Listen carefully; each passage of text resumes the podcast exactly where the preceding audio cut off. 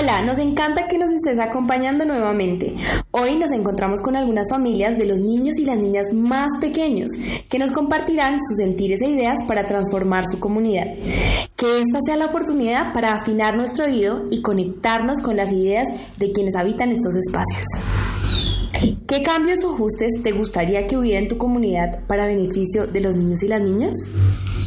Eh, pues a mí me gustaría que más que en la comunidad, en la ciudad hubieran muchas más alternativas de actividades o espacios donde uno pudiera llevar a los niños más pequeños, a los bebés, los menores de un año, menores de dos años, eh, para potenciar pues sus habilidades. Siento que no hay tantos espacios para ellos. A mí me gustaría que en los parques públicos para niños pues estuvieran también más adecuados para bebés. Estos parques están diseñados para niños más grandes y no hay como accesibilidad para, para edades más pequeñas.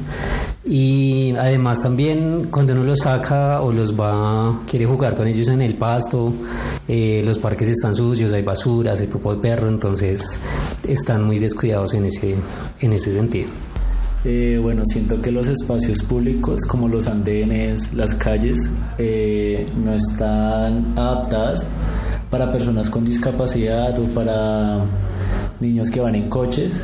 Eh, además que los andenes están muy deteriorados y por las adecuaciones que se le está haciendo a la ciudad hay muchos espacios cerrados, los andenes están más reducidos lo que no permite la movilidad de los coches ni tampoco de las familias que, que van con los niños.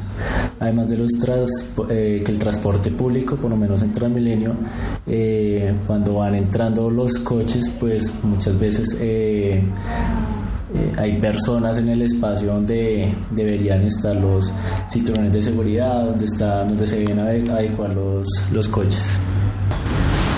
Gracias a todos por su participación. Estamos seguros de que estas ideas serán muy inspiradoras para los líderes que nos acompañan.